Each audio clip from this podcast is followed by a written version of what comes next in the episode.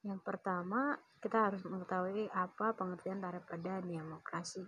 Demokrasi merupakan sistem pemerintahan yang berlandaskan di mana kekuasaan tertinggi ada di tangan rakyat. Dengan istilah lain, demokrasi adalah dari rakyat, oleh rakyat, untuk rakyat. Misalnya di pemilu presiden dan wakil presiden, di mana calon presiden dari rakyat dan dipilih oleh rakyat sendiri dan setelah menjadi pemimpin, tugas presiden ini melayani masyarakat.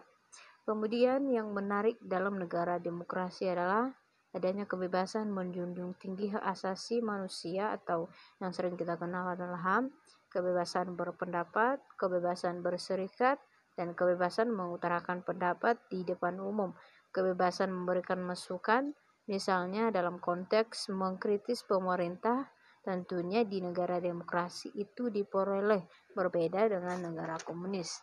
Tetapi dalam kritis atau memberikan aspirasi tentunya ada payung hukumnya. Jangan sampai kebebasan ini dapat mengganggu kebebasan orang lain, misalnya mengganggu ketertiban dunia. Secara umum, demokrasi dibagi menjadi dua jenis, yaitu demokrasi langsung dan demokrasi perwakilan di mana pengertian daripada demokrasi langsung adalah setiap rakyat berhak memberikan aspirasinya melalui pendapat atau suara dalam menentukan sebuah peristiwa. Kemudian demokrasi perwakilan adalah seluruh rakyat memberikan pendapatnya melalui pemilihan umum dalam memilih wakil rakyat.